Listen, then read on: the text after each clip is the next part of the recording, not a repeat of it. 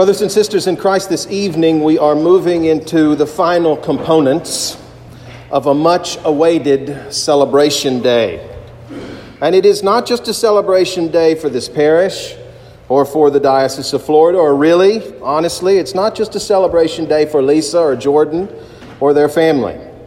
This day is first and foremost a wonderful celebration day for God's holy church in its entirety. Because this evening, brothers and sisters, we're bringing into God's church a new priest for God's holy people. Tonight, we are ordaining a servant who is pledging herself to be a feeder of Christ's sheep, to be a teacher and preacher of the Holy Scripture, and through teaching and preaching the good news of the gospel, to raise up new disciples for Jesus Christ.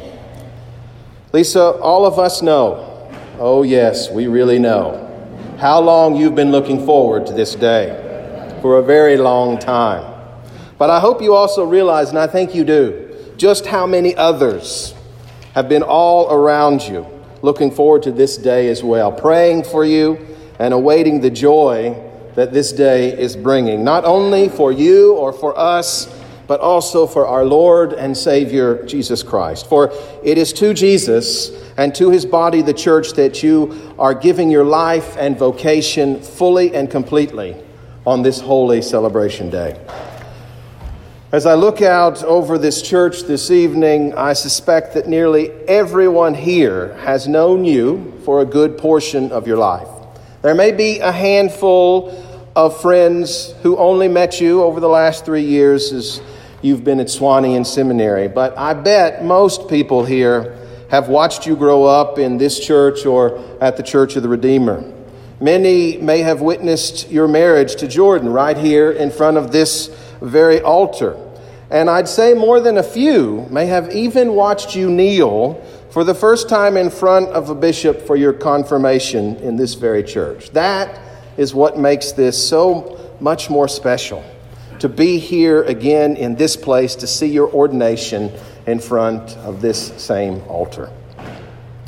As for me, I suppose I'm actually one of the folks here this evening who has known you for the least amount of time.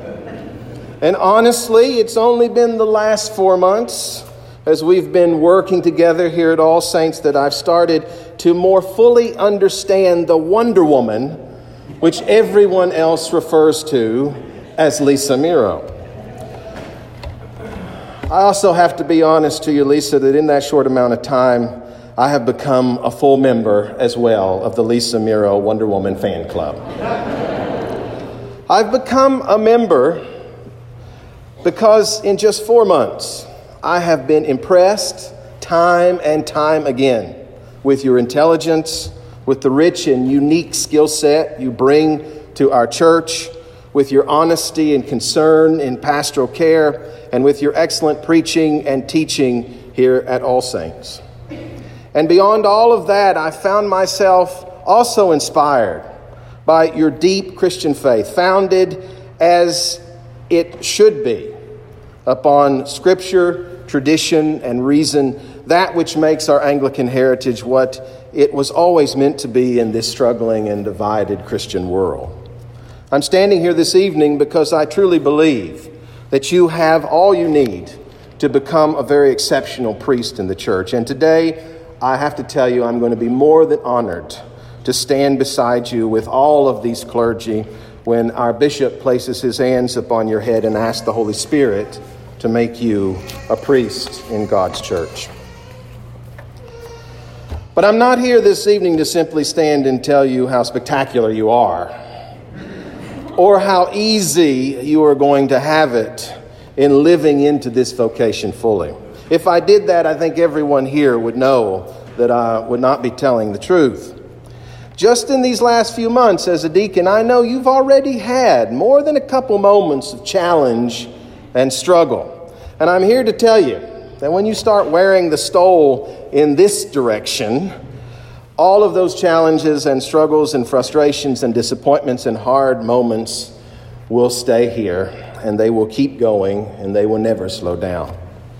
There's no question in my mind that God has provided you with the tools you need to accomplish all your goals nonetheless. But the work ahead of you is never as easy as simply opening a well stocked toolbox, and you know that.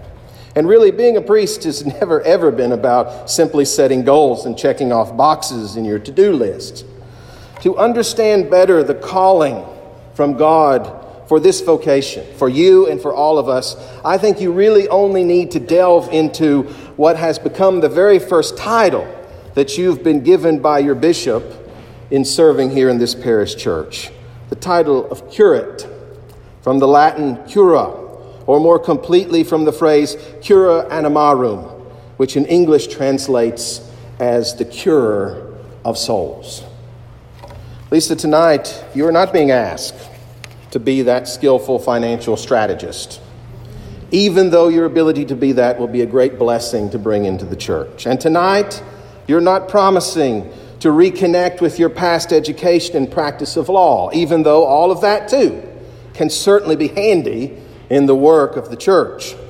You're not being asked tonight to commit yourself to solving our world or our nation's political problems, nor to be a social justice advocate, nor to figure out how to abolish poverty or hunger or human trafficking.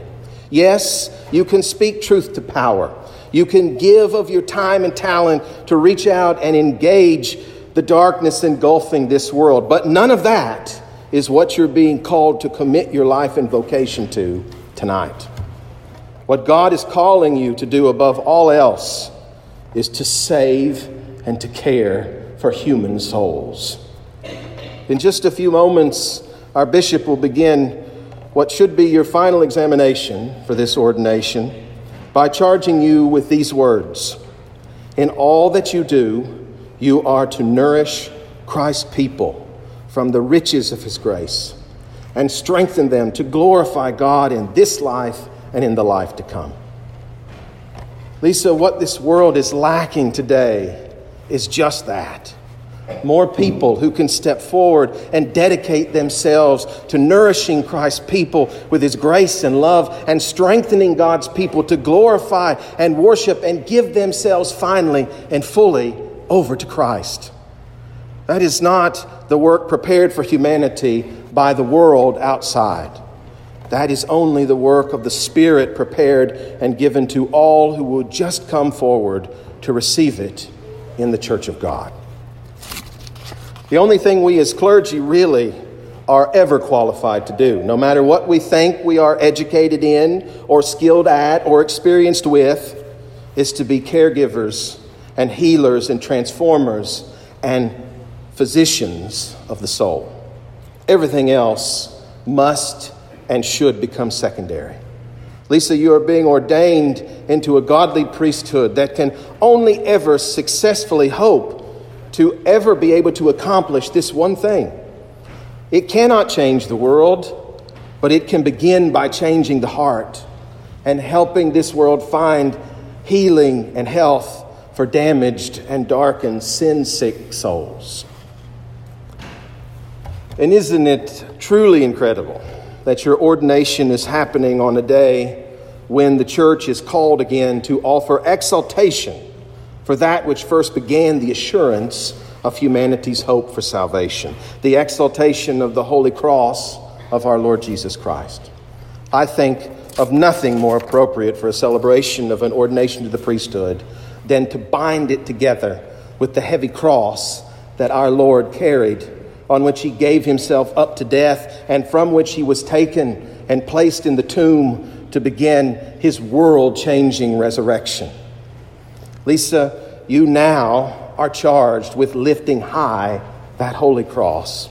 You must find your way through all the struggles to be able to hold it up for those who will be coming to you above all else with wounded spirits and with beaten down souls.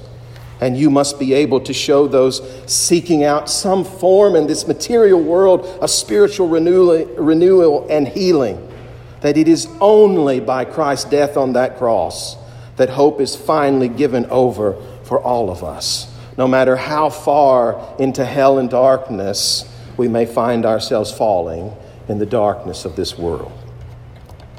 St. Paul proclaims in the finale this evening of his epistle to the Galatians. May I never boast of anything except the cross of our Lord Jesus Christ, by which the world has been crucified to me and I to the world. For neither circumcision nor uncircumcision is anything, but a new creation is everything. Lisa, my prayer for you this evening is that you wrap these words around you like a prayer quilt, and that you cling to Christ's holy and wondrous cross so that you may never lose sight of the new creation which you are being consecrated into today. You know, I think we all should know by now that there are loads of great psychologists and counselors in this world. There are excellent medical doctors, accountants, financial advisors, scholars, even lawyers. There are many people out there organizing outreach and advocacy and justice movements. There are good, honest CEOs, business executives, and grant writers. The world has everything it needs today except one essential thing it needs a spiritual physician for the soul. You are becoming today a newly created spiritual physician, a curate, the one vocation which gives all that is needed in Jesus Christ to see and accomplish the care and the cure of souls that we need. Lisa, may God bless you. May God sustain you. May God empower you in your life and ministry in the church of God. Amen.